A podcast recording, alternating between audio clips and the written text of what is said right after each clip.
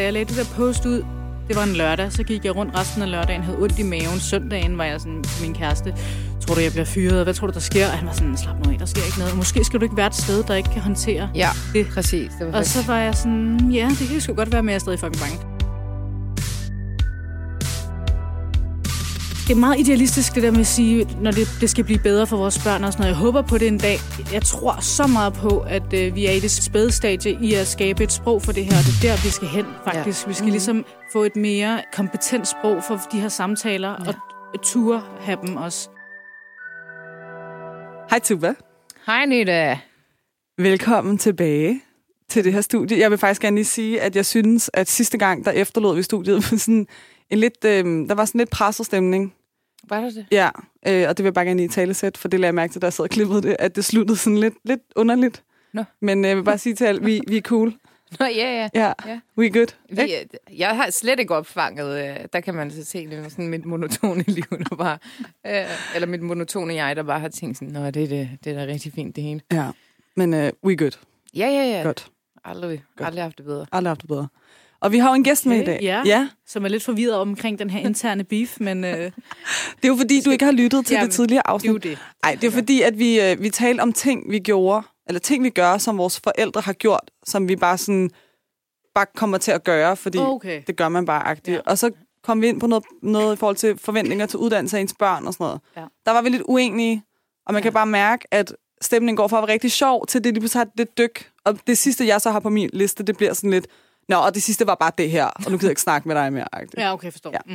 Mm. Altså, Bosse, jeg har jo ikke hørt det færdigt selv. Nej, men det kan du høre, når du lytter til det på et tidspunkt. men uh, Helen, vi har jo ja. lukket dig med til skolen, Ja, tak for det. og uh, hej med dig. Det er jo næ- næsten hjemmestavn. Ja, På den anden side af skoven, ikke? Ja. Vestskoven. Jeg er fra Albertslund. Albertslund. Ja. Du er på Tubas hjemstavn. Mm. Ja. Ja, ja, det, ja. Mm. Og jeg, jeg føler jo næsten, at vi er familie nu, fordi jeg er fra Tostrup, ja. og vi er fra Vestegnen. Det er det. Og det er rigtig rart. Og det er jo det rigtige Vestegn, Tuba. Albertslund, Tostrup. Jamen, jeg vil sige, der er jo heller ikke så langt fra Albertslund til Ballerup. Nej, nej, men det er bare ikke Vestegnen. Nej, det kan godt være, men vi... Ja. Det jeg faktisk gerne spørge dig om. Synes du, Ballerup er Vestegnen? Jeg synes ikke, Ballerup avler nok øh, hårde kunstnere. De har avlet Ankerstjerne. Jeg synes ikke, han har nok street cred til at Er han ikke fra Albertslund? Nej, han er fra Ballerup. Han er fra Ballerup. Ej. Øh, og Øh. vi har, vi har jo nogle hårde typer. Vi Ja, har Anders Mattels, Mattesen, ikke? Anders Mattesen og Suspekt. Suspekt, og det kan ikke blive værre. Jeg vil lige sige, Christian. Fuglendorf er også fra Ballerup. Hvem? Vil jeg bare lige sige, Christian Fuglendorf. Ja, okay. Ja. Hvem er fra Tostrup? Ja, det kan du jo så tænke over. Der er dig, Det er mig. Godt spørgsmål. Jeg slår der igennem, repræsenterer. jeg slår igennem i Jeg dag. kender faktisk ikke nogen fra... Det gør jeg heller ikke. Nej. Nej. Nick og Jay er næsten også fra Ballerup. Ej, det er fra Værløs. Ja, det er næsten Ballerup. Det er for Okay, så. Albertslund er sådan næsten Tostrup, så jeg vil også gerne have patent på Suspekt og Anders Det må Mattesen. du godt, synes jeg. Tak. Fordi Tostrup er længere henne. Ja. Altså ude. Det kommer an på, Og hvor i Albertslund de her kunstnere de boede. Om det var tættere på Tostrup eller tættere Jeg på tror en alle sammen, de har boet i Galjebakken. Exactly. Tak. Yes. Og, er Og det, ved, på og det ved du ikke, hvad er, fordi Nej. du er ikke fra Vestegnen. Galjebakken er et uh, boligkvarter, hvor de alle sammen er blevet skæve af skimmelsvamp. øh, og har skabt sindssyg kunst, fordi de har trippet på et eller andet fugt i væggene. Det er Klart, vildt. klart. Og det er også derfor, Helin hun er, hvad hun er i dag. Jeg har boet i Galjebakken. Har du set Helins tegninger? Det er jo det, er jo det, det kommer ja. af. Men Helin, vi skal jo lige øh, finde ud af sådan ægte, hvem du er. Okay. Eller sådan, du, vil du ikke lige præsentere dig selv? Oh ja. Det skifter lidt fra dag til dag. Ja. Øhm, men professionelt tror jeg, jeg vil kalde mig selv vært på DR's P3-profil, Mm. på sociale medier, lidt DR-TV, og så har jeg sendt noget radio også. Øhm, Udover det, så er jeg dimitteret fra DR's talenthold for et lidt over et halvt år siden. Udover det, ja, tak, tak. Udover det, så er jeg kurder, kurder fra Tyrkiet. Gud, for Tyrkiet. kurder fra Tyrkiet i København. Smadrens tv, mand.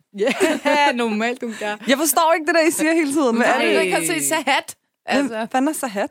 ja, det ser man åbenbart ikke i Tostrup. Educate yourself. Jeg bor jo ikke i Tostrup længere, dengang jeg. Men, ja. Nå, men ja, sådan nogle ting, ikke? Sådan Mm. mm. rimelig voksent. Mm. Og så nogle gange, så sidder jeg på mit gulv og maler.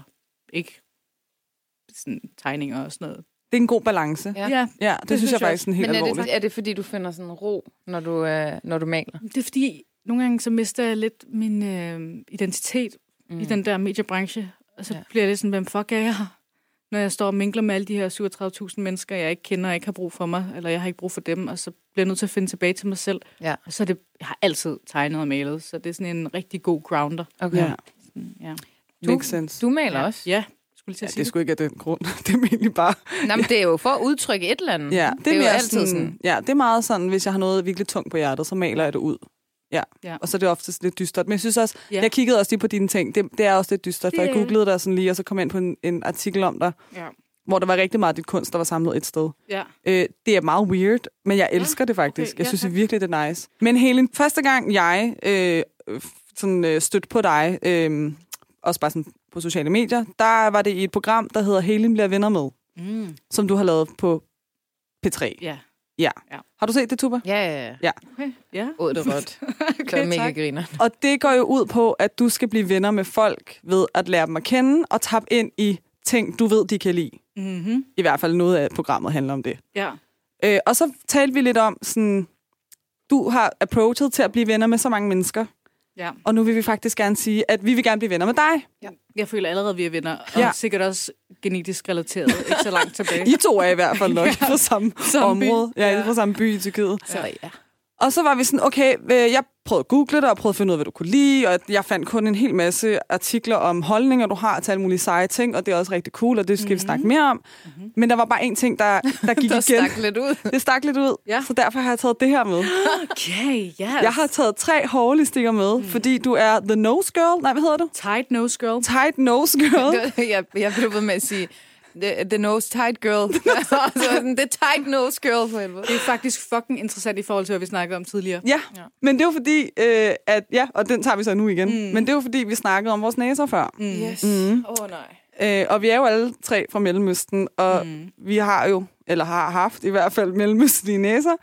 Ja. Øh, og du, har det noget at gøre med, at du blev øh, sådan, at du, du ligesom embraced næsen med elastikken, eller hvad? Mm. Okay. Øh, Min næse har været en, en kæmpe tematik i hele mit liv, siden jeg blev født og så kunne se andres, og ud over min egen næse. Mm. Øh, kunne se din egen næse med din. Det, kunne jeg, det kan jeg seriøst. øh, så på den måde har det altid været en del af mit liv, men det der med elastikken rundt om næsen, det skete, fordi min kusine, som har en mor, som har formet hendes næse, da hun blev født.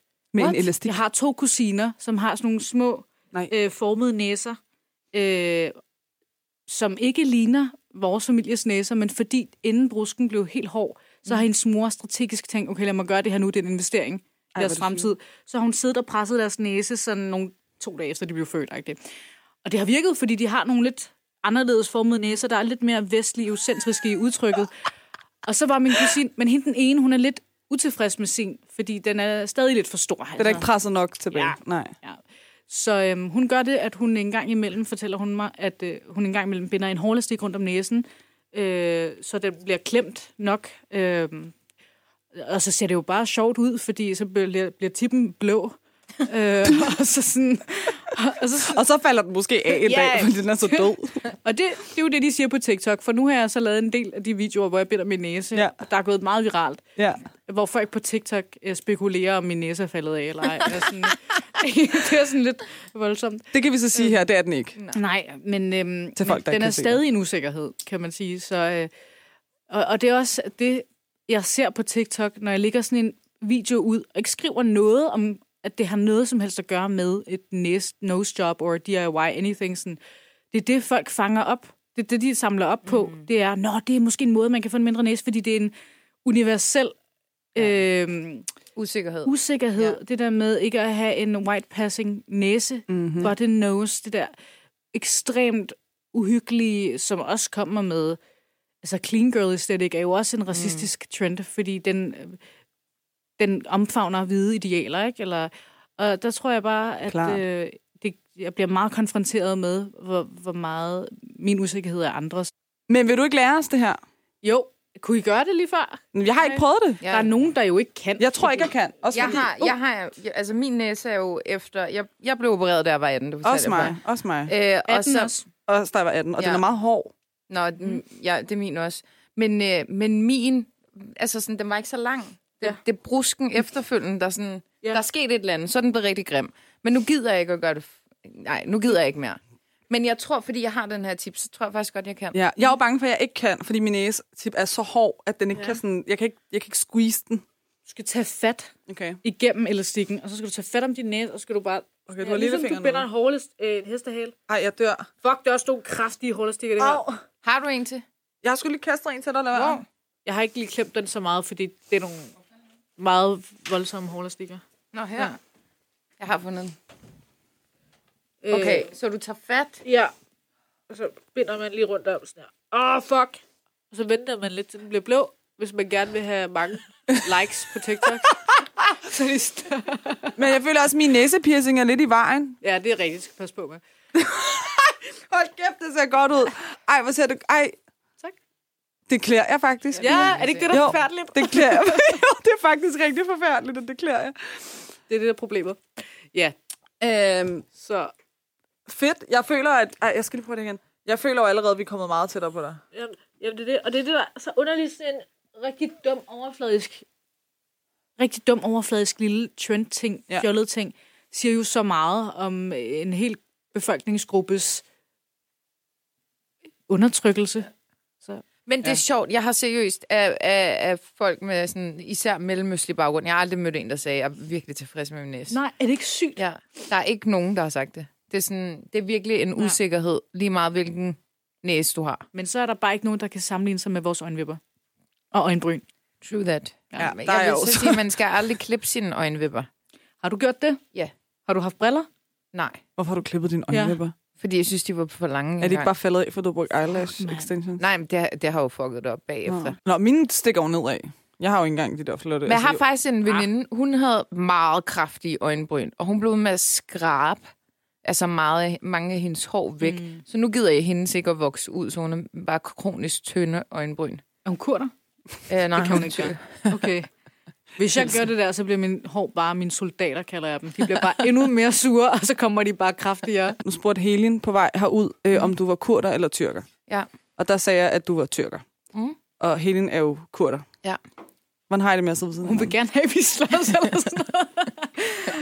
Er I okay med at sidde ved siden af hinanden? Prøv her, du ved ikke, hvor mange, der har giftet sig med tyrker Ja. i min familie. Wow. Er også vice versa. Det, Ja. ja. det er old uh, stuff. Jeg skulle bare være sikker, fordi Ja. Helin spurgte lidt usikkert, og hun var lidt bange for dig. Nej, alle jeg vil ikke sige der. Jeg vil faktisk sige, min, min mor er jo oprindeligt, altså sådan, i oprindeligt oprindeligt er hun jo kurder. Hvad fuck?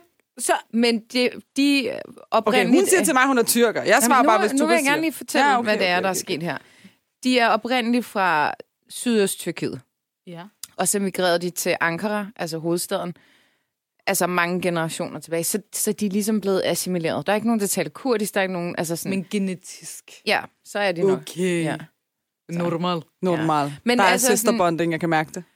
Vi, s- man skal bare ikke... Nu har jeg altså ikke nogen holdninger til tyrkisk politik længere, fordi jeg synes, det er en stor legeplads. Ja, Men tak. en gang havde jeg, og der kan det godt være, at Helen var uenig med mig. Men nu er der ikke noget at være uenig med. Der synes jeg bare, vi skal øh, stoppe øh, og skifte emne, kan jeg mærke. Fordi det bliver rigtig Nå, hvad er dine holdninger? Nej, prøv at høre her. Det er så fint.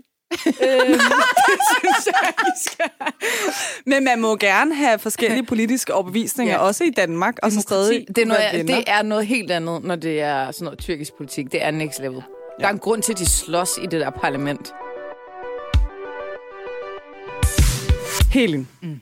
udover sjov og spas, mm. så har du faktisk også ting på hjertet. Øh, og det har vi jo også. Og grunden til, at vi har inviteret dig herind, udover at du er sjov, og du er spas, og du er hyggelig, Og du er dyb. og du er deep, så har du lavet et øh, post på Instagram for ikke så længe siden. Faktisk øh, præcis... Kan du huske, hvornår det var? Det kan jeg ikke huske. Det kan jeg heller ikke. Nå. Jeg har fortrængt det. Nej. Du Det kan jeg fortrængt. Et par uger siden. Ja. Kan vi sige det? Mm-hmm. Ja. For et par uger siden lavede du et opslag på Instagram, øh, hvor du udtrykte nogle af dine følelser om at være brun Mm. i den danske mediebranche. Og da jeg læste det her, kunne jeg virkelig øh, genkende rigtig mange ting. Der var rigtig mange... Jeg fik faktisk en gåsehud på Wow. armene, kroppen. Det får jeg også i mit ansigt nu. Ikke kun armene, på kroppen. Mm. øh, hvad hedder det, da jeg læste opslag? Hården på mit ansigt Hården på rejser. ja, ærligt. De er på vej ud. Hårene i mine øjne. Nej. Øh, men øh, det var meget sådan, øh, det gav noget genklang hos mig. Ja. I hvert fald. Og det tænker jeg også, det gjorde hos dig, Tuba. Same. Ja. Og så tænkte vi, at øh, for at du ikke skal føle, at du er den eneste, og du står alene med det her, så vil vi gerne invitere dig ind og snakke om det, mm. øh, men også få sådan elaborated nogle af de oplevelser, du måske har haft, eller noget, nogle af de ting, du har følt. Ja. Det handler i virkeligheden om mange af de ting, du har følt, det her post, mm. vil jeg sige. Ja. Øh, så jeg tænker, at øh, jeg gennemgår, for det er sådan, det er, jeg tror, det er ni slides, syv slides. Det kan godt passe. Ja. Så vi tager nogle slides ad gangen. Ja. Jeg læser det op, hvad du har skrevet. Ja. Så jeg citerer Helin, når jeg læser det op, vil jeg bare gerne sige. Mhm. Og så, øh, så taler vi ligesom ind i, i sådan mm, forskellige faser af det her. Yes. Let's go. Så vi starter med de første to slides. Og du retter mig bare, hvis jeg læser forkert. Fordi. Ja. du skriver på en meget sjov måde, Mm-hmm. som er kunstnerisk. Og jeg, nogle gange kan jeg godt se, at jeg tror, at det skal lyde sådan lidt... Øhm, hvad hedder sådan noget? Fuck det, ret mig, hvis jeg... Så Siger fint. forkert. Jeg vil gerne have, at du læser det på din egen måde. Godt. Ja. Til Danmarks Radios julefrokost trækker jeg mig til side for at lave et opkald. Jeg sidder i kantinen da, det mislykkes. Tre unge fyre nærmer sig med sorte krøller, min hud og ham, som skifter i øjeblikkets kontakt. Som tre gode feer introducerer de sig selv og kan mit navn på forhånd. En kurder og to Ægyptere. Vores tilstedevær 100 dobler den etniske diversitet i institutionen, og jeg er gladest for at se dem. Jeg varmer mig på vores fællestræk og tager skoene af foran fyrene. Jeg husker vagt første uge, jeg startede på DR's talenthold. Men et øjeblik, som jeg optagede det til senere brug. Jeg havde sat mig på en kontorstol med huller i stoffacaden og gynget lidt, til en kvinde med undertrykt stemme prikket til min lammende sindstilstand. Gebrokken dansk spurgte hun mig, hvor jeg havde hjemme. Nervøse blik viftede mig med kærlige øjne ind imellem. Hendes krusede knold minder om min, når den ikke er manipuleret. Det kender jeg godt. Hun dufter af klorin, som hun nok ville udtale krydderi, ligesom min mor. Hun havde set mig på afstand og taget til løb. Nu så jeg dem alle. De kiggede på mig. Dem, der gør huset rent, sk- øh, skrubber skylden af vigtige personer, som giver dem en plads i økosystemet. Alle dem, der er her på trods. Altså, wow. Og jeg, jeg læser også nu, for jeg bliver sådan meget sådan... Øhm, ja, det er sådan, ja, det er sådan, det er meget emotional at læse. Det er meget emotional, og det er også meget emotional for mig, faktisk, nu får jeg tår i øjnene, at, det, at du læser det for mig. Er det rigtigt? Ja, fordi så, jeg var virkelig nervøs, inden jeg lagde det her ud. Altså, jeg var virkelig sådan... Også efter jeg gjorde det, jeg var bare klar på, at jeg måske kunne blive fyret eller sådan noget. Mm. Men lige nu føler jeg, at det er så meget det er værd. Mm. Ja. Og vi er jo ikke engang færdige med... Altså, I har inviteret mig herind, fordi I er blevet spejlet, og det var det, der var formålet. At, og nu står du og siger mine ord til mig, fordi Ja. ja. du mærker dem. ja. Jamen, det kan Ja. ja. jeg godt lide. Ja, Det kommer virkelig Ja, ja, men jeg bliver også meget rørt, og jeg bliver også rørt over at få lov til at læse det højt, egentlig. Ja. Øh, og jeg kan godt mærke, at jeg sad og læste det igennem derhjemme, og tænkte, om det læser jeg bare lige højt. Men jeg, er sådan, jeg hakker lidt, når jeg skal sidde og læse det nu, fordi ja. jeg Ja. bliver sådan lidt nervøs på en eller anden Ja. måde, også over at skulle genkalde ja. Ja. dine ord, og have respekt for, at jeg skal sige det på den måde, du har følt det, Ja. da du har skrevet det. Men det er også dine ord nu. Altså, nu er det alle dem, der har læst det ord, føler jeg. Øhm, Men Det- kan du... du- kan, ja, nej, undskyld, fortæl. Du har helt ret, når du siger, at det er meget følsomt skrevet, fordi det var min øh, rigtig meget også min indgangsvinkel. Øh, jeg tror, det jeg kan være sikker på, det er, når jeg skriver ting, så gør jeg det poetisk og mm. følsomt og tager udgangspunkt i mig selv, fordi så er der ikke nogen, der kan øh, betvivle mig. Der er ikke Ja. nogen, der kan tage mine følelser fra mig. Det er min Nej. oplevelse, det er min realitet, det er min virkelighed. Øh, så det er på en måde et skjold, men det er også en... Øh, øh, en blottelse selvfølgelig, mm. fordi man inviterer folk ind i en, et sorg, Ja. der har, jeg har haft hele mit liv, som jeg er blevet mere konfronteret med på Danmarks Radio som institution. Øh, og generelt andre institutioner i Danmark har samme strukturelle problem med diversitet. Mm. Så øh, øh, ja, lige det her stykke, du læser, det er jo alle sammen baseret på mine rigt- virkelige oplevelser øh, i huset. Både de tre drenge, som jeg brugte to og en halv time med i kantinen til den julefrokost. Mm. Græd med, tog, jeg tog mine sko af, og vi, jeg snakkede om min bror, fordi de mindede mig om min bror. Øh, de fortalte, de åbnede bare op om deres oplevelser, og de var sådan, uh, ja, du må godt. Jeg spurgte dem faktisk, må jeg på et tidspunkt skrive noget om det her og dele det? Så de, øh, ja, det må du godt. Den ene var sådan, ja, jeg vil gerne, jeg vil gerne. De andre var sådan, nej, nej, nej. Så var de sådan, du må godt anonymt, eller bare sådan skrive sådan, Oplevelsen. nogle drenge, Ja. ja. eller også. Ja. Ja. Så det respekterede jeg selvfølgelig, nu har jeg skrevet deres etnicitet, hvilket er lidt fortællende, men jeg følte, mm. at det var relevant for øh, kontekst. Mm. Klart. Øh, Så ja, og hende kvinden der, er jo også en, den, en af de første oplevelser, jeg rigtig har med i Danmarks Radio, øhm, som er virkelig smuk og rar og tryg for mig, men også sætter det på spil, det der Ja. med, mm, hu- hun, hun er ikke i min stol, eller det er min mor det er, mm. det er generationen før mig, mm, ja. som kigger på mig og håber, at jeg har brugt den investering, de har givet mig, ja. ved at flytte til et land, og altså fra langt bort i stand, altså Ja. mm. Tyrkiet, ikke? Eller, det er ikke så slemt, men ja. det er jo det, de håber på, ikke også? Eller at vi kan, vi kan bruge vores stemme og repræsentere dem og gøre dem stolte. Så øh, det, jeg, føler, jeg, jeg følte mig på samme tid med, at jeg følte mig omringet, da jeg skrev det her, af min familie i huset. Mm. Så følte jeg også, at de var langt fra mig, eller mm. jeg var en, en hvid nok version af dem til at kunne gøre det arbejde, jeg gør. Ikke? ja. Jeg har hele mit liv blevet kon- konfronteret med, øh, at jeg er, er lidt for assimileret, til at jeg godt kan lide det faktisk. Og det har skuffet mig rigtig mange gange, når jeg besøger min familie i Tyrkiet.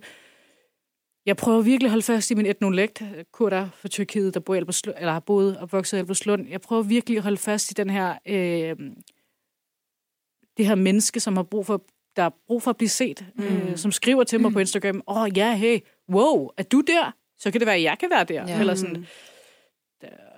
Det er et ansvar, men det er også bare det, der giver bedst mening for mig, tror jeg. Ja. Ja. Jeg lyder som en hellig ko. Det kan jeg godt høre. Nej, Nej, det synes jeg absolut ikke. Nej, det synes jeg absolut heller ikke. Altså, nu, nu er du ansat på DR, og det er Ja. der, du har haft de oplevelser. Jeg øh, er øh, ansat, har været ansat på Bauer Media, øh, som er øh, Der vi laver podcast. her, hvor vi laver podcasten, ja. og jeg har også været fuldtidsansat herude, inden vi lavede podcast. Øh, og det er et kommercielt mediehus, som har øh, de kommercielle radiostationer i Danmark.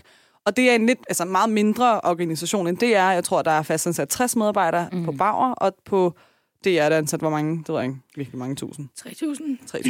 eller sådan noget, jeg ved ikke. Ja. Øh, og så det her, det er sådan, Bauer Media er måske lidt mere småt, men jeg kan huske, da jeg blev ansat herude, og jeg begyndte at...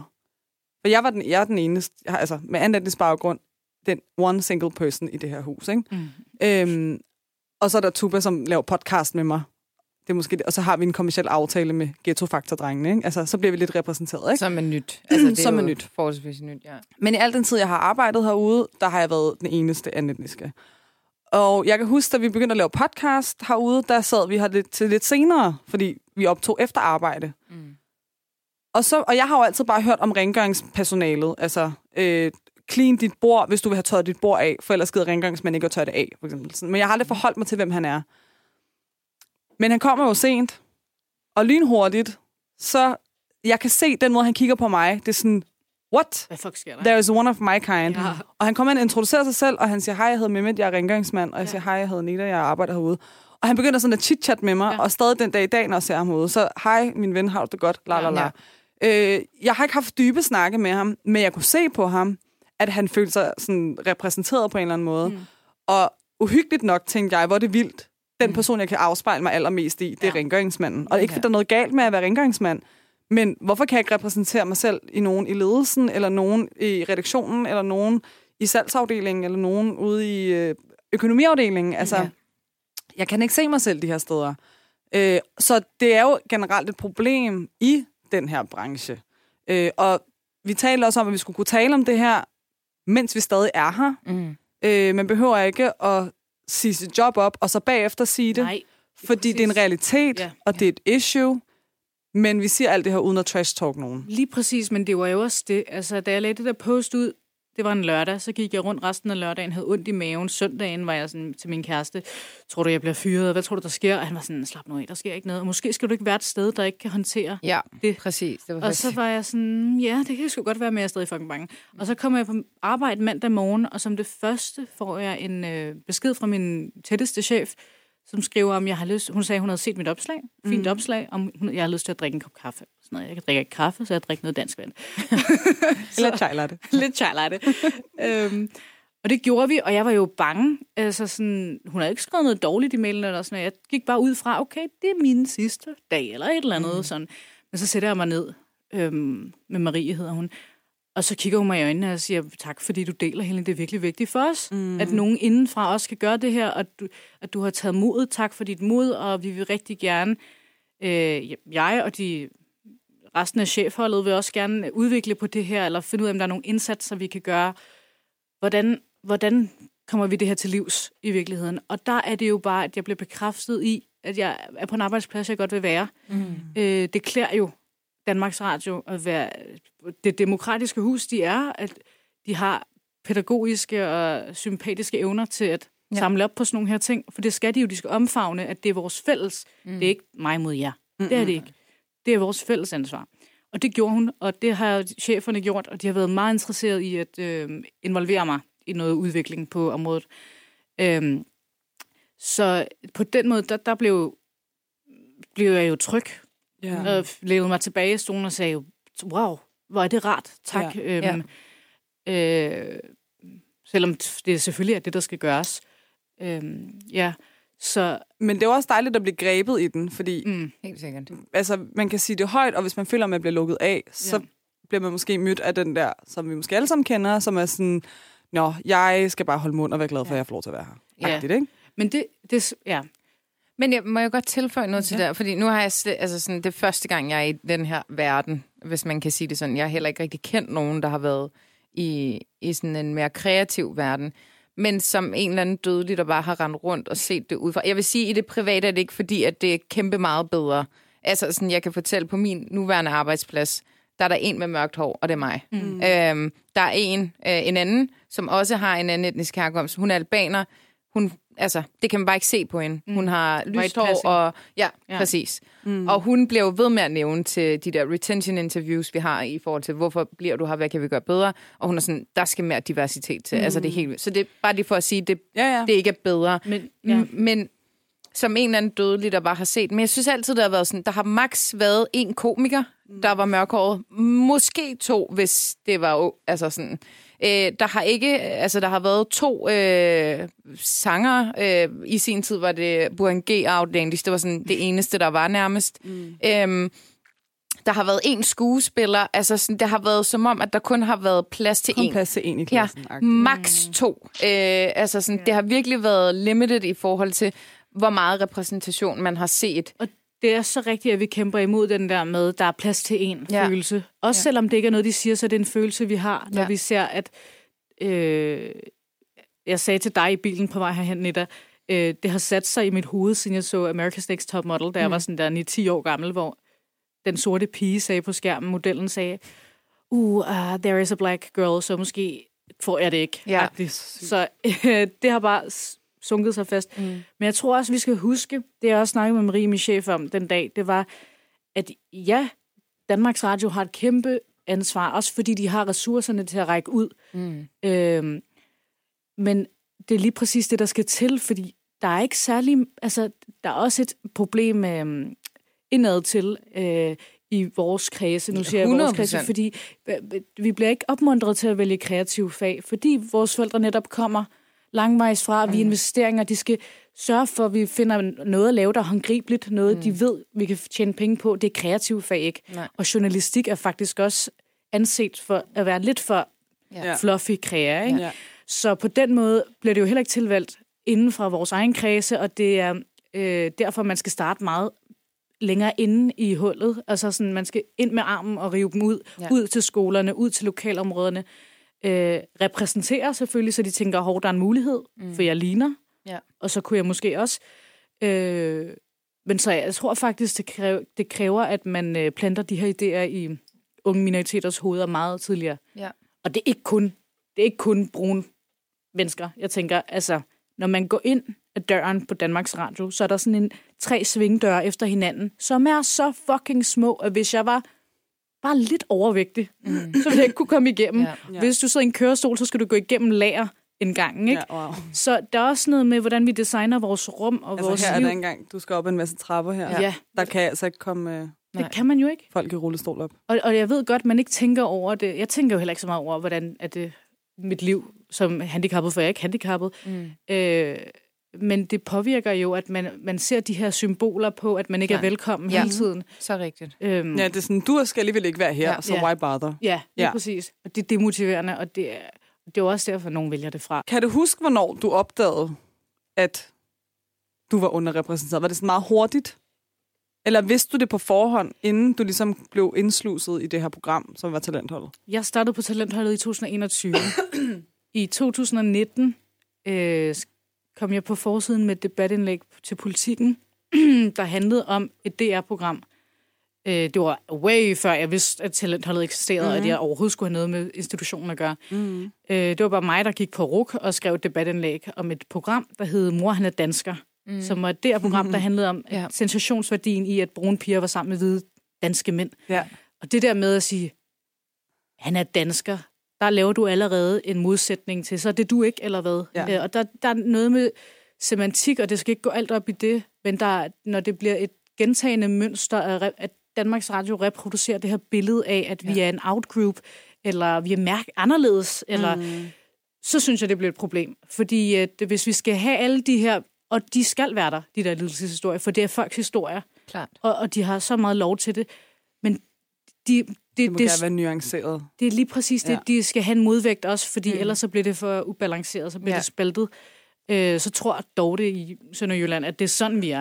Ja. Så det der med at have nogle helt almindelige fucking perker, nu siger perker, for jeg kan godt lide at bruge ordet, jeg skal nok lade bruge ordet, hvis Og jeg er jo blevet skældt ud for at bruge det. Jeg, Jeg må jo ikke også bruge det mere. lidt Nå, men også i podcasten. Okay, Der er lytter, der har skrevet ind, at de synes, det er forkert, at jeg bruger det. Så jeg tør ikke okay. Helt almindelige folk som os må også godt blive repræsenteret. Sådan nogle perker som os. Det skal ikke være en sensation, at de har en hvid kæreste. Og hvis der er en god historie bag det, det kan godt være, mm. ja, og det må godt fortælle historien, men så skal vi også sørge for at balancere det. Ja. Ja. Altså, jeg havde det jo en til en sådan med programmet øh, Prin- Prinsesserne på Blokken. Ja. Fordi at jeg selv er fra Vestegnen. Ja. Du er også fra Vestegnen. ja. Øh, jeg, Jeg er kan... næsten for Vestegn. Du er næsten fra Vestegnen i det her Du tilfælde. er bare- prinsesse. Så, Ja, du er prinsesserne på blokken, var det det, der hed? Eller fra Blokken. Vestegnen? Fra blokken? ja, Ja. det tror jeg. ja. Det er også en blok Ja. i Ballerup, det er fint nok. Mm. Øh, eller der er blokke i Ballerup. Men jeg var virkelig sådan forarvet over, at man... Altså, fordi ja, igen, deres historie skal have lov til at være der, men der var kun piger, der blev repræsenteret i det program, som havde lange kunstige negle, som havde extensions i håret, som havde alt for meget make på, som røg rød prins, og som drak Red Bull, og som gik i dunjakker med pels. Altså, sådan, det var så karikeret. Og de her piger findes også på Vestegnen. Men der findes alt muligt andet på Vestegnen. Og det var faktisk det program, der provokerede mig så meget til, at jeg synes, vi skulle sådan starte med at lave noget modsvar til det. Ja. Og den her podcast blev lidt sådan født ud af den irritation. Wow, ja. Øh, fordi, og vi startede med at kalde os for de succesfulde efterkommere, som var en joke, ja. Med at sådan, Jeg tror er- også, i vores øh, konceptbeskrivelse stod der sådan, at altså, kvinder fra, fra Vestegnen er ikke kun sådan og sådan og sådan. Ja. Det er også Ja. altså, så meget andet, vi så mange andre ting også. præcis. Ikke Øh, fordi der er noget galt med at gå med pelset dunjakke eller Absolut whatever. ikke, men jeg kan bare ikke spejle mig i det. Ja. Men som du siger, så sidder der en eller anden dårlig ud udkants Danmark og ser det og tænker, alle, alle på Vestegnen er sådan der. Ja. Mm. Og så avler det kun, at der er sådan... Og så laver Tessa en sang, der hedder Blæstegnen sammen med Suspekt, mm. og så står det der og blæst, og øh, hvis du er på Vestegnen, er du blæst. ja. Jeg, jeg blev sådan, åh, det er ærgerligt. Ja. Ja. Der er en del af det, der handler om, at øh, film og tv rigtig godt kan lide det her med stereotyper og øh, menneskekarikaturer, fordi det er nemt at forholde sig til Mm. øh, som seer og som historiefortæller også, at der er meget mere A til Z, vi forstår. Men, men realiteten er også, at dem, der sidder og producerer og filmer det her program, har jo ikke samme opvækst eller baggrund. Nej. Jeg har rigtig mange kollegaer, som er fra ressourcestærke hjem i Humlebæk, som Ja. laver de her programmer, Ja. som jo ser det igennem deres øjne, og derfor bliver nødt til at have en forståelse for, at det er deres fortolkning. Så når det bliver ekstra karikeret, og ikke så er det, fordi de ikke har inde på livet, de har ikke en relation til sådan et her menneske i virkeligheden. Mm. Mm. Det er jo vores venner, det er folk, vi har gået i skole med, ikke? Klart, Ja. Så vi får ikke de der nuancer. klart. Fordi de er faktisk ikke helt inviteret ind i deres rum og liv, og det ved de der kvinder jo også, fordi de kan jo godt se, det der, det er ikke en, det er ikke en som os. Ja. Hvor meget kan vi, altså... Og de får jo også at vide, at de bare skal køre deres vilde livsstil sikkert og spaste ud af. Men, men når man ja, når man putter det ind i en tv-flimmerskærm og klipper det sammen med en agenda, jo, ja. det gør man, så, så får man det, der hedder øhm, fordomme plantet ud over det hele. Altså, det er jo Mm. det, de bliver født af i de programmer. Klart. Har, Ja, det er faktisk sjovt med det der, nu kommer jeg til at tænke på det, fordi der var en af dem, der var med i den der øh, øh, serie, og hun var meget, meget ung, men hun havde Nå, Nå, ja. virkelig haft et tof liv, og hun var så god til at sætte ord på, sådan, mm. øh, hvem hun var, hvorfor at, at hun måske havde nogle adfærdsmønstre, og sådan, men det var som om, den ikke blev altså blev grebet. Hvis du sådan dybt kunne reflektere bare lidt, så greb du hende. Mm. Men sådan, den almene ser ville måske misse lidt ud på det, fordi det var så... Om så altså sådan, hun havde virkelig en, altså en, nogle, nogle helt vildt stærke refleksioner. Mm. Hun var jo intelligent, altså sådan, Ja, ja, men det passer jo ikke rigtigt med det, den stereotyp, man gerne vil, øh, eller det narrativ, man gerne vil stille. Hun har også en ældre kæreste, tror jeg. Sådan, men hun var virkelig sådan reflekteret Ja. omkring sig selv, og, og bare sådan alt. Og det var bare som om, det Men- blev ikke grebet, for det passede ikke rigtig ind i sådan selve ja. øh, det budskab, man ville sende med det her. Præcis, det var også det, til at sige. Programmet ja. Ville jo bare gerne bare, og, altså, men de ville jo gerne vise Vestegnen af den her stereotyp. Ja, Så det passer ikke ind i det narrativ, der er ligesom lavet op omkring det koncept, ikke? ja. Og det er ærgerligt. Det er super ærgerligt, når alting... Så laver der jo en nuance af... Øh, Der er i hvert fald blevet fortalt den historie om Vestegnen rigtig mange gange. Ja. Ja. Nok gange. Vi har fattet det. Hvem, Ja. ja. Er der andre ting, så Ja. ja. vi kan Ja. ja. få en, ja, nogle nuancer? Ikke? præcis. Det, den findes helt sikkert, men hvad, hvor er farverne? Altså, Ja. eller? Vi er her. Vi er farven. Nu går jeg lige videre til de næste to slides. her, der øh, kommer vi ind på, at du svarer den her kvinde. Nå ja. Ja. Jeg svarer kvinden på kurdisk, for jeg kan se det i hendes øjne, at vi er skabt af det samme. En krølle springer lystigt ud af hendes stramme håropsætning, og hun krammer mig hjem. Hun velsigner mig og siger, at det er godt at se os der, hvor jeg er. I kantinen er bordene spejlblanke. Det er foran mig stiger. Drengene, jeg møder til julefrokosten, har arbejdet på DR i 5-6 år i koncerthusets reception. De har været på overarbejde i det her land i 25, 27 og 31 år. Koncerthuset vides at være taget patent på af rådne kulturelitære overklassekøbenhavnere med pensionsfrihed og dyre knæ. I gangsterfilm skyder de stikkeren i korsbåndet. Korsbundne arme har gæsterne i mødet med min familie, som betjener dem. Mine brødre, som får sendt klager på, at de er malplaceret i en verden af hvide lærere og løgne om, hvordan musikken skal lyde. Interne medarbejdere har endda lavet Wallah min fætter kebab jokes med mine brødre.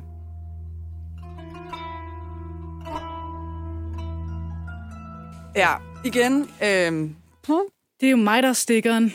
Altså, når jeg kommer med den der indimellem, så er jeg sådan, det er ikke, fordi det skal være sådan en øh, poesi-analyse, det her. nej, men kom endelig med det. Men det er jo fordi, midt i alt det her, så kan jeg godt mærke, at jeg, jeg føler mig som en stikker. Det er mit hus, ikke? Mm. Men jeg føler mig splittet mellem den her verden og den her verden. Hvem skal jeg være lojal overfor? Hvem skal jeg være modig for? Og det er dem, Ja. jeg skylder noget. Altså, jeg tror, jeg bruger rigtig meget tid på at fortælle mig selv, at jeg skal være modig, og jeg skal nu, nu har jeg en plads til at gøre det, og ja, så hvis jeg ikke vil gøre det her, hvis jeg ikke vil dele det her, så tror jeg, jeg vil skuffe mig selv rigtig meget og være bange for ikke at være det for de drenge der, tror jeg.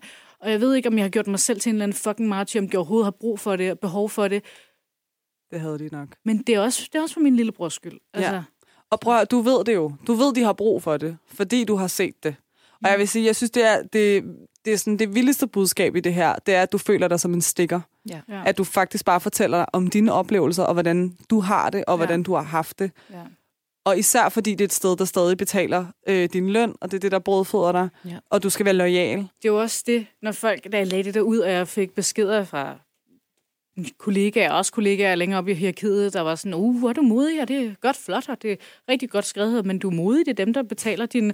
Jeg- Det, jeg blev så nervøs, hver gang de mm. sagde det. Dem, der betaler din, og det er dem, som om jeg skulle få en skyfølelse over at skylde dem noget, fordi de betaler min løn. Ja, Bare minimum. altså sådan, ja. tak. ja, svær bare minimum. I skal sige, Ja, I skal sige tak ja. for det her, eller fordi det er også mig, der har siddet på arbejde. Og, og vi sidder lige nu og dykker ned i nogle følelser, som er ret ubehagelige faktisk. Ja. Det minder må, måske om noget, vi har oplevet i vores barndom.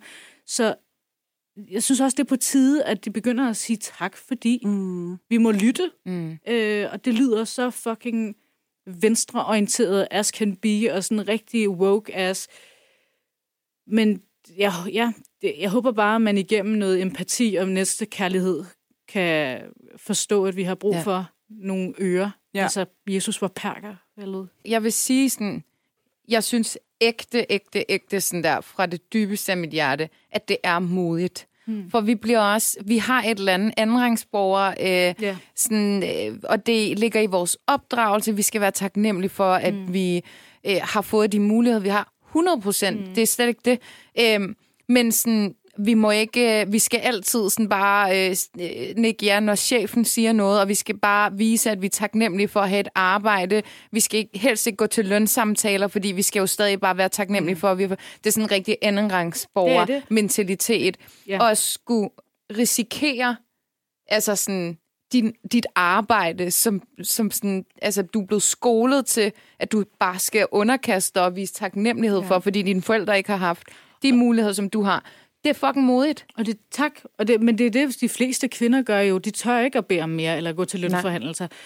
Øhm, det der, du siger lige der, ikke også? Det, er, det hænger sammen med noget, der har gået rigtig meget på mig for tiden. Jeg har altid tænkt, at jeg var en pleaser. Ja. Rigtig meget. Jeg var sådan, åh oh, ja, jeg slik røv, og åh oh, ja, jeg elsker mig, elsker mig. Men så var der en, der forleden sagde til mig, at det var slavementalitet. 100! Og så det var er jeg det. sådan vendt. Ja. ja. Ja, det er det. I'm a slave. Ja. ja. Jeg har aldrig følt mig god nok Ja. til de her hvide mennesker. Jeg har altid prøvet at kamuflere mig, eller indarbejde mig i, ja. hvordan de vil have det. Ja. Men når du siger... Men, men jeg vil også sige, bare en tilføjelse til det. Det er jo også derfor, at man rigtig gerne vil være den bedste brune ja. I rummet. Ja. Og sådan være bedre end den anden brune. Ja. Altså sådan, fordi at man skal jo helst være den, de allerhelst kan lide. købe og, på markedet. Ja, Altså. altså det er så sindssygt at tænke på. Mm. Hvor, altså når jeg tænker tilbage til nogle, altså sådan mm, længere, altså år tilbage, sådan, hvordan jeg skulle tale dårligt om andre, øh, der havde tyrkisk-kurdisk baggrund, eller der havde en anden minoritet, øh, men også en anden etnisk, sådan, for at være den bedste for mine etnisk danske venner. Hvor jeg sådan, Det er jo det, vi snakker om. Mig Altså- og Netta sad og snakkede om det her med, Ja. at øh, det er jo sådan, de splitter os. Det er jo Ja. sådan, de putter os op mod hinanden, og vi mister vores sammenhængskraft i virkeligheden. Så på den måde er det jo også destruktivt, Ja. det vi har... Altså, jeg var seriøst... Altså, og det har intet med dig at gøre, Helene. Mm. Det har noget at gøre med alt det, vi snakker om. ja, go for Da it. jeg skrev til dig, jeg var sådan der... Jeg ved ikke, om hun gider være med, men vi kan prøve at spørge hende. Ja, Fordi jeg var sådan der... Jeg ved ikke om sådan... Det der med sådan... Joine hinandens ting. Og sådan super, altså, og det det, jeg siger, Ja. det havde intet med dig at gøre som Nej. Menneske, fordi det eneste, jeg har mødt dig, det er Mhm. bare åbenhed og Ja. store arme og kæmpe kram, og du er så open-minded. Øh, så, men alligevel, på trods af, hver gang jeg har mødt dig, du bare har været så sød og så imødekommende, Ja. havde jeg stadig en lille snært af sådan, Mm. Nå, men fair nok, hvis hun heller ikke har lyst til at deltage for sådan join vores program, eller sådan. Og det tænkte jeg. Hvorfor? Fordi så vil jeg give, bygge jer op, eller hvad? Agtigt. Altså sådan, fordi vi ikke har den der sisterhood-mentalitet, som vi burde have. Eller- solidaritet. Søster-solidaritet. Eller vi har den. Sådan vi har den.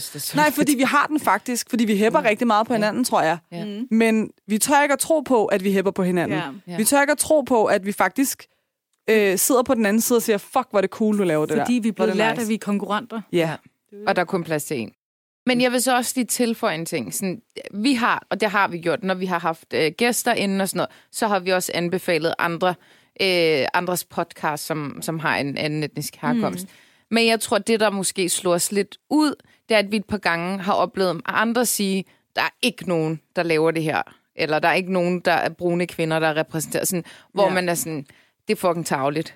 ja. Vi sidder, altså, vi sidder også og laver Nå, noget her. ja. Ikke? Forstår. Øh, så, sådan, så tror man, at andre også er sådan. ja. Og når der er så få, der er repræsenteret, så tænker man, that's the name of the game, mm. apparently. Mm. Og det, det, jeg tror, det var sådan et, wow, okay, det er slet ikke sådan, da vi mødte andre, som også laver radio og podcast og alt muligt, Ja. øh, som har en, en, en etnisk herkomst, Ja. en, en dansk, hvor man sådan, okay, det var ikke, det er ikke sådan, Nej. det er ikke sådan for alle. Og det er, også sådan, det er jo os selv, der skal nedbryde den. Altså, vi har 100%. selv til ansvar først og fremmest at fortælle det hvide Danmark, at vi ikke, vi ikke står mod hinanden, men vi faktisk Ja. står skulder med skulder med hinanden. Ikke? For det er jo også det, vi gør. Og jeg vil sige, da du skrev det her opslag, det være, at du så nævner nu her, at du ved ikke, om du gjorde det, du, altså, er du en martyr nu, og gør du dig selv til et eller andet. Mm. Men du gjorde det trods alt for din lillebror. Ja. Du gjorde det også for mig. Ja. Du gjorde det også for Tuba. Du gjorde det for os alle sammen.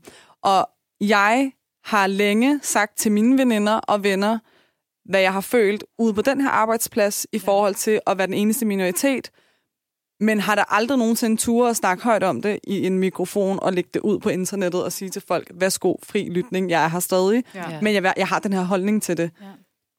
Du har altså sådan encouraged mig til at sige, okay, nu tager vi det her emne op. Mm. Om jeg så arbejder her, om jeg så gør dit, om jeg så Ja. gør dat.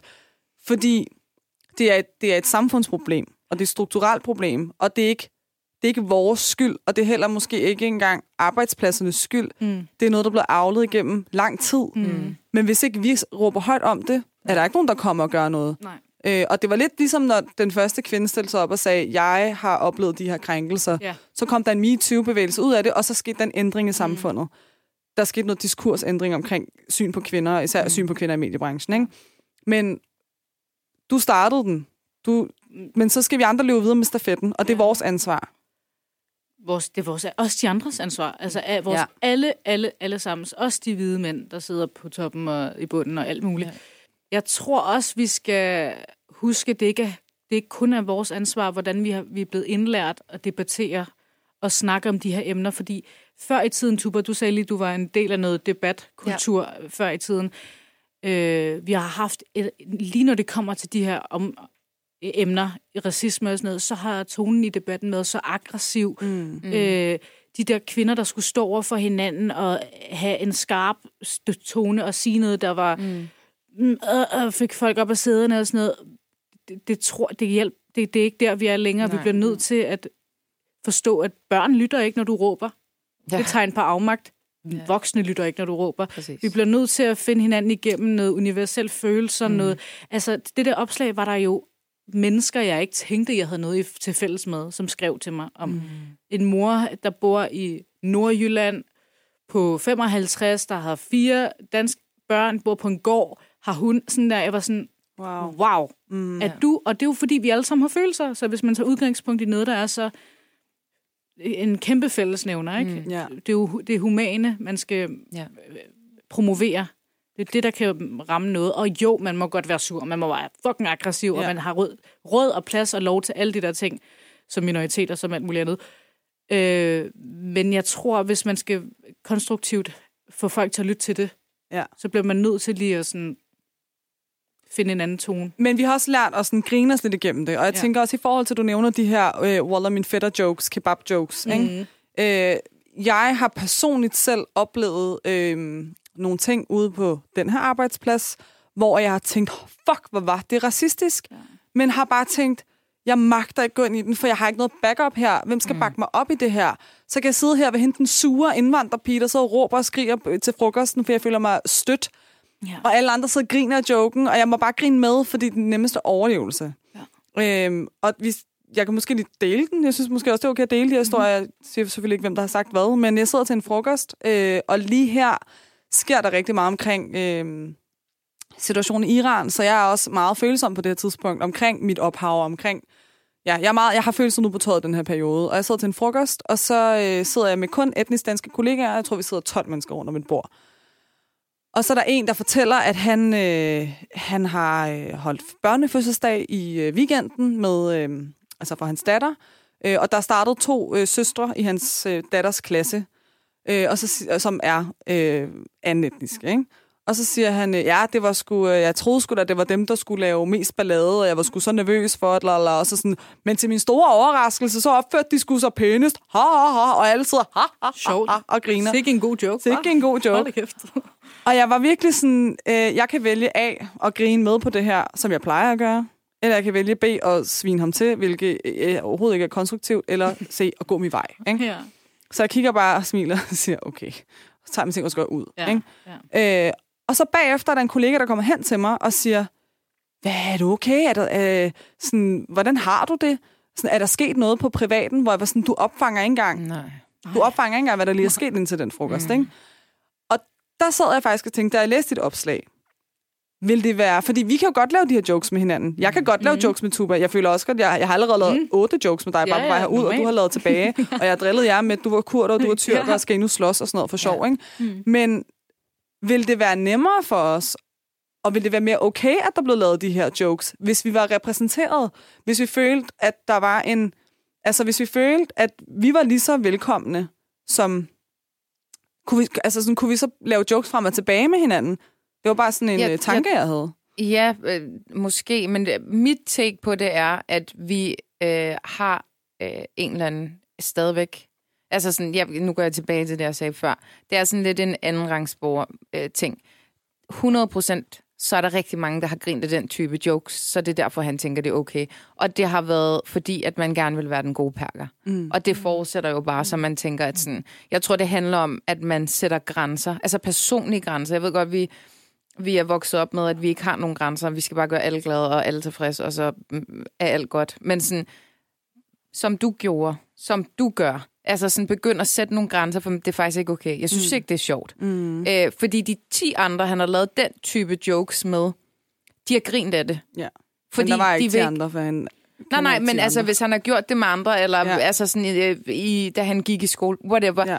de blev nødt til at grine af det, så de har grint af det, fordi ja. de gerne vil være den.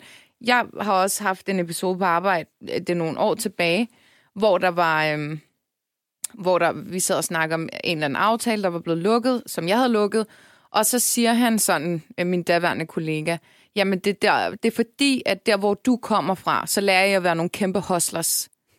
Hvor jeg var sådan, nej, jeg er bare en god sælger, og det er forskellen på dig og mig. Mm.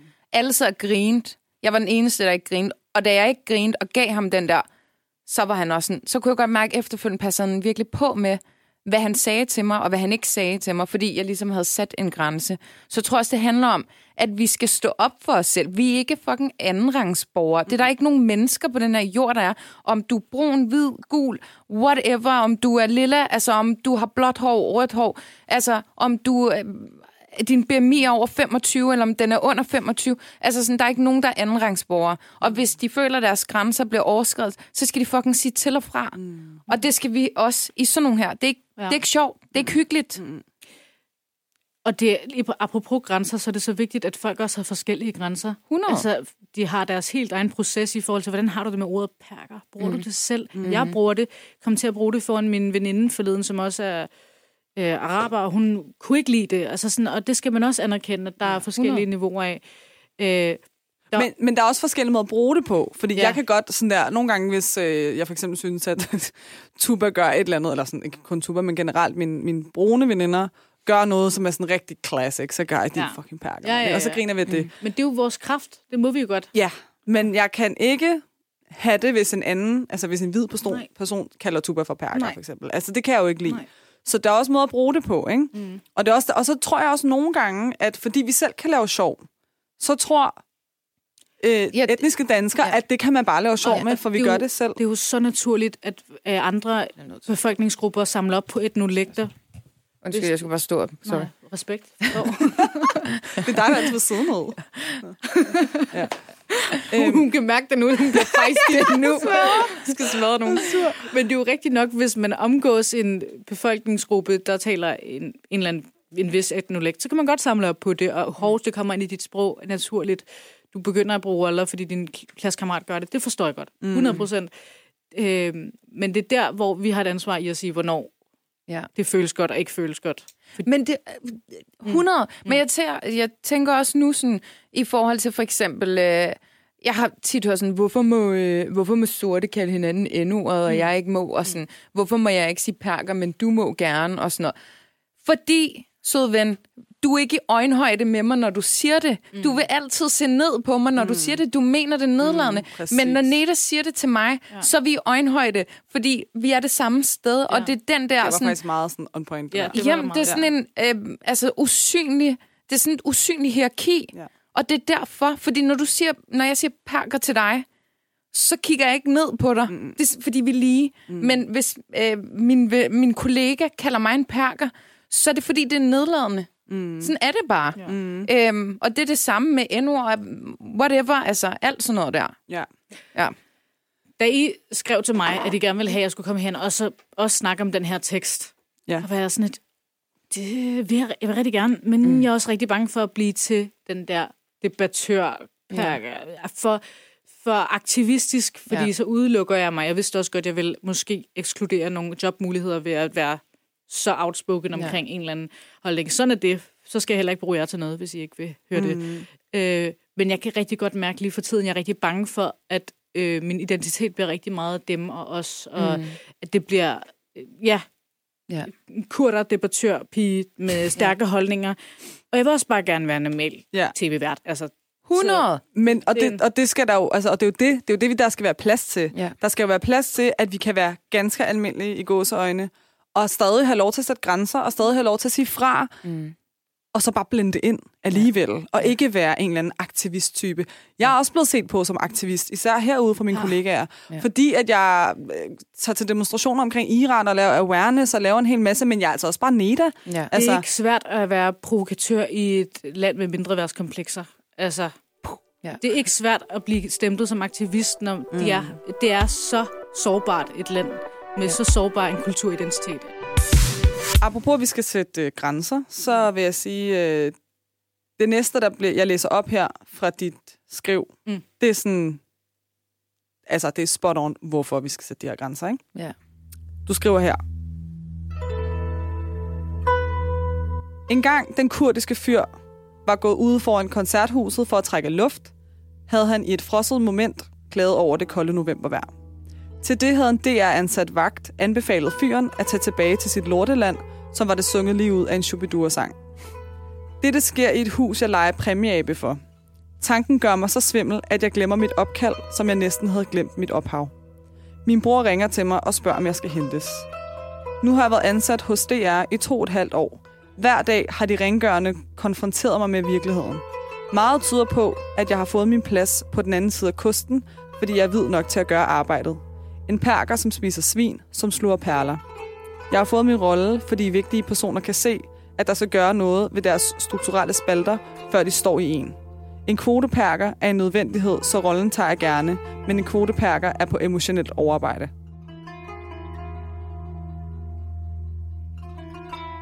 Sindssygt. Jo, bars. Altså virkelig, Boris. Ej. Puha. Øh, Og det er jo præcis det her med, at du bare skal have lov til at være her, Mm. uden at blive sat i en eller anden bås. Men hvis ikke vi tager de her kampe op, ja. hvis ikke vi ser fra, hvis ikke vi sætter grænser, hvornår skal vi så nogensinde passe ind? Fordi siger vi ikke noget, så kan vi ikke engang tillade os at sige, at det er koldt, uden at blive bedt om at tage hjem til vores lorteland. Kan du huske den sang? Det varme lande er noget lort. Nej, er der sådan en sang? Larsen, ja. Jeg skulle synge den sang hver fredag til What? fællessang i folkeskolen. Og komme What? igennem den der sætning, uden at at være helt sådan, ja, nå ja. Ja, den er lort, mand. Jeg kan huske, at jeg gik hjem og tjekkede vejrudsigten i Tyrkiet. Er det så varmt? Okay, så er jeg også lort. Fint. Bare sidde på ferie hvert år i landsbyen, det er noget lort, mand. Fucking varmt, mand. Altså, det er jo, ja, det er jo sådan nogle minder, der konstruerer min, mit forhold til det her land i virkeligheden. Og på, på godt og ondt. Jeg har også mange gode minder. Øhm, så øhm, øh, ja, øh, grænser. Rigtig ja. vigtigt. Ja. Måske ikke så vigtigt, når det kommer til krig, øh, men i verden. Forstår du, hvad jeg mener? Mm. Sådan, slap af. Folk er ved at dø. Hjælp Ja. ja. dem lidt. Mm, Nå, jo, jo, men for vores... Altså, hvis man skal ændre... Jo, jo, og alt er relativt. Ja. Altså, det siger jo tit, og det er der rigtig mange omkring mig, der hader, for det er sådan, din kæft. Ja. Men sådan, alt er relativt. Øh, og hvis vi på et eller andet tidspunkt skal ændre det, og hvis vores børns generation skal kunne leve et problemfrit liv i forhold til det her, mm. så, skal der, altså, så skal der gøres noget, og så skal der startes en debat omkring det. Og jeg vil også sige, nu nævner du, Tuba, at du har, øhm, altså, du har også oplevet det i din branche, og alle brancher skal jo gøre op med det her. Ja. Men hvis ikke man starter med det i den branche, som er ansigter udad til, mm. som er det, folk ser på, når de tænder fjernsynet, som skal gå ud til en, til en masse mennesker, som skal dele budskaber. Ja. Og især et sted, hvor det er, også er vores skattepenge, der betaler for eksempel et hus som det er, men også her, hvor jeg arbejder som et kommersielt hus, eller hvor vi er, det er kommersielt, det er der ikke nogen, der betaler skattepenge for Ja. but still, alle har et ansvar for at, at, ligesom at vise udad til, at det er sådan, landet ser ud. Ja. Og når de starter, så begynder virksomheder også. MeToo startede ikke i salgsbranchen. MeToo startede ikke hos et jurafirma. Det startede i mediebranchen, fordi det er der, folk følger med, og det er der, folk ser på. Det har et særligt ansvar, fordi det er så direkte den Ja. medievirkelighed, Ja. vi skal repræsentere virkeligheden. Ja. Ja. Altså virkelig virkeligheden. Præcis. Så. Præcis.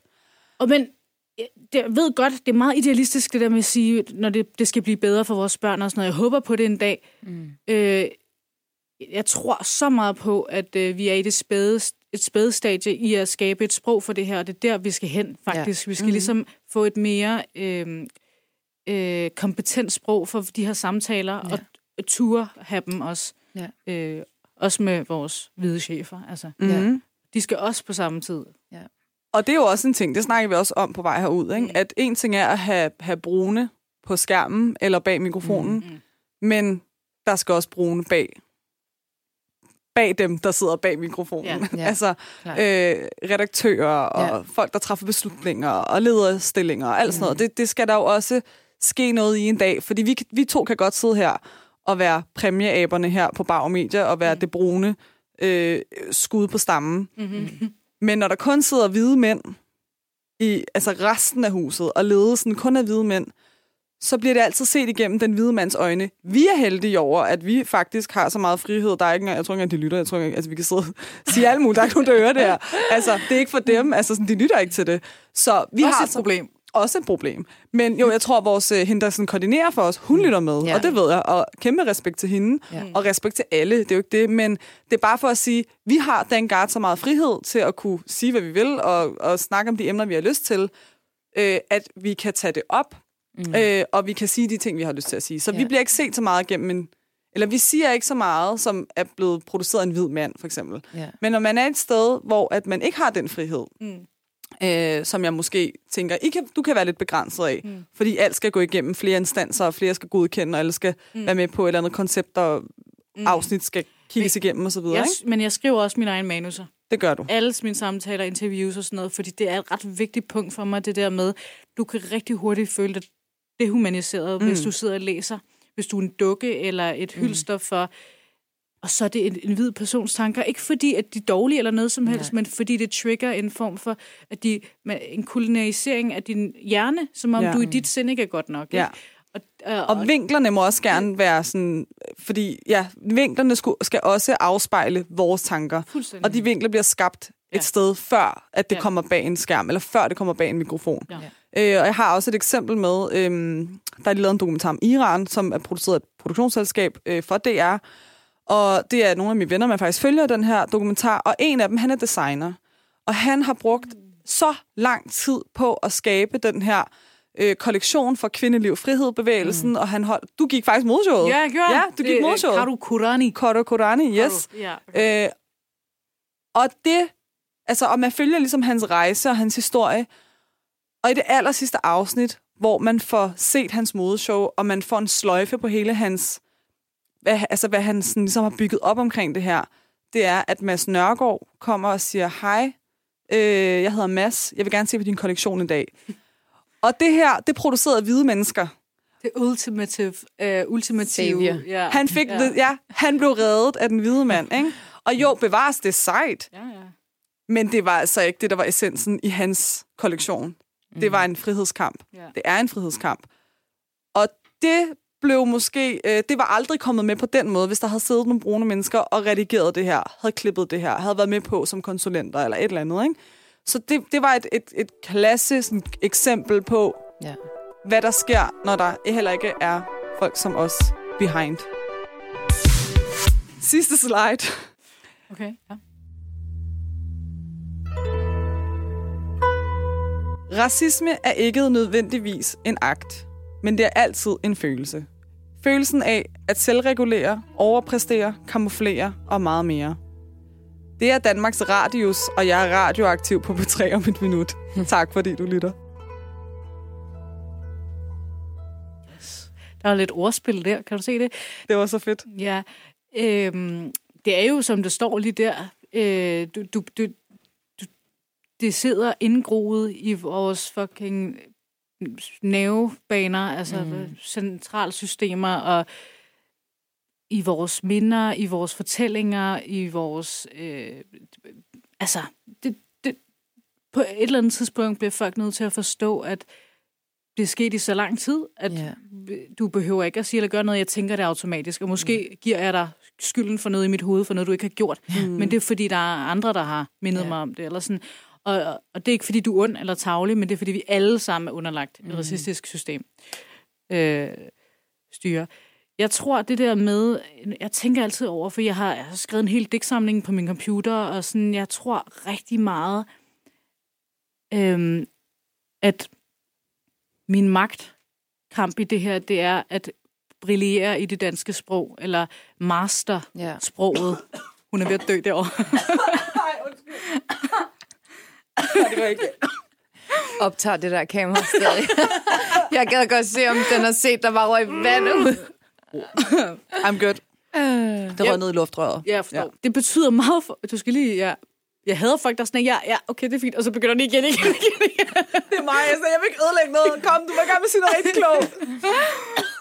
Nå, men det der med, at nu er min far også forfatter og digter og sådan, så jeg har fået det ind med modermælken, eller hvad mm. han har produceret sine bryster, ikke så meget, tror jeg.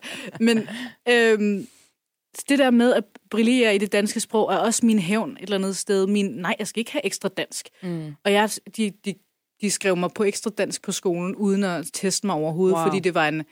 Og min far blev fucking sur. Ja. Ja. Var sådan, min datter? Ja. Min datter? Ja. No way. Så det her, det er også en kæ- kæmpe sådan der, fuck jeg spark i hovedet på, at jeg er bedre til at sprog end jer. Ja. Ja. Jeg kan krølle med det, jeg kan være kreativ med det, ikke? Også Ja. ja. jeg kan gøre det til mit eget. Det der med ja. at tage det danske sprog, gøre det til mit eget. Så, øhm, og at jeg så kan få nogle mennesker til at læse det. Også mennesker, der ikke tænker over det her hver dag. Ja. Det er jo det, er jo det poesi og følelser kan. Klart. på. Men også det her med, at du siger, at vi skal overpræstere, vi skal kamuflere, vi skal selvregulere. Altså, det er bare sådan noget, man gør faktisk hver evig eneste dag. Det gør man, og det gør... Jeg drager mange paralleller til sådan noget feministisk teori, for det gør kvinder også. De mm. har sådan en øh, hab- habituel kropsmonitorering, hver gang de går ud af en dør. Mm. Hver gang de går ud for en dør, så har de tænkt over hvert hjørne af deres krop, og hvordan deres tøj og hår sidder, Ja. ja. mm. og rigtig tit igennem mandens øjne. Ikke? Ja. Øhm, og det er jo det, vi kæmper imod ret tit, det der med, er vi vores egen? Ja. Øhm, oftest ikke, faktisk aldrig næsten. Øhm, ja. Og er vi det overhovedet, når vi er alene? Det tror jeg ikke engang. Mm. Det tror jeg også, at regulerer mig selv, fordi jeg tror, jeg bliver overvåget, fordi overvåget til samfundet. Jeg elsker den tanke. ja. Men, øh, men det er, men ja, og jeg synes, at det sådan, det der med, man kan, eller jeg synes, men det der med, man kan, man kan give lidt sådan en fuckfinger, sådan en subtil fuckfinger til samfundet med netop at kunne sige, vise sådan, jeg kan lege med ord, måske skal du udgive din digtsamling en dag, who knows? Altså, ærligt talt, kan de ikke lige sådan der... men alle de der små måder, hvor man kan vise på sådan, mm. I'm Over- just like you, or even better than you. Men det er jo også at overpræstere. ja. Det er jo faktisk Så- Everyday life for seriøst alle brune mennesker, jeg kender. Ja. Det kan være, du skal udgive den digtsamling og bare kalde den overpræstation. Fuck, det er en god idé. hele Bare skriv er den. af helen. Fordi jeg kan ikke lide min titel lige nu. Hvad er din titel? Rodbehandling. Uh. Fordi jeg har noget med mine tænder også, jeg skriver om. Ja. Nå, okay. Nå. Står du? Nå, jeg tænkte sådan, behandle de rødder, vi har. Ja, men også det. Dobbelt, dobbelt betydning. Nå, men vi skal til at runde af. Det her det bliver det længste afsnit, vi nogensinde har lavet. Okay, Øh, sygt. Det gør det faktisk. Jeg Og- synes, det har været et fantastisk afsnit, vil Ja. jeg bare lige sige. Jeg og synes, jeg har- det har været godt. Jeg har lyst til at tale videre om Ja. det. Altså sådan, men jeg tænker også, at, at vi måske ikke skal kede folk for meget med vores oprør her. Øh, men jeg er meget øh, taknemmelig for, at du gad at svare på min besked, og du gad at komme. Selvfølgelig. Hvad snakker du om? Sådan, Så kom Albert frem ind. Hvad jo, mener du? Hvad snakker du om? hvad, hvad tror du, jeg er? Sådan, øh, jeg bliver bare glad, når folk gerne vil... Øh, Ja. de har set noget, og de gerne vil snakke mere og sådan noget. Det, Men blev vi også venner med dig efter elastikken? den er... Hallo, I var ved at være med til at starte med. Okay. Der, der er ikke noget der. Jeg føler, man har et, vi kender hinanden lidt på forhånd ja. allerede. Hørte Ja. dit navn, kendte dig lidt på forhånd. Ja. Ja, Ja, ja. ja. Så, vi har hygget lidt. Ja. Ej, det lød forkert. Ej, det lød så forkert. Ej, det lød så forkert. Sleazy, sleazy. Nej, vi har bare vi har da haft det hyggeligt. Ja, Ja, det synes jeg også. Ja. yes. Øhm, Helin, tusind tak. Øh, Tak. og ved du hvad? Keep up. Ja, vi hæpper på dig. Det er mig, der siger tak. Hun har hentet mig fra byen og kommer tilbage til byen. Hvad er det for noget luksus? Men jeg var selv i byen og skal tilbage til byen. Men Skal du stadig. det? Ja, ja, ja, ja, ja, ja, bevares. Og Hvad tror du, du skulle gå hjem fra Østtyskland her, eller hvad? Nej, jeg tror med, hun mener sådan... Ej, nu bliver jeg rigtig dansker, ikke? Ja. Jeg sender lige nogle penge. Ej, hold din kæft. Benzin, forstår du? Ej, du er Jo, lad være. Nej, Helin. Okay. Det gider jeg faktisk ikke høre på. Ej. Så får du faktisk lov til at gå hjem. Ja. Ej, okay. Ja, godt så. Tak for i Og der er dag. langt. Ja. Der er Tak. nej. Kys, kys. Selv tak. Bye bye. Kiss, kiss.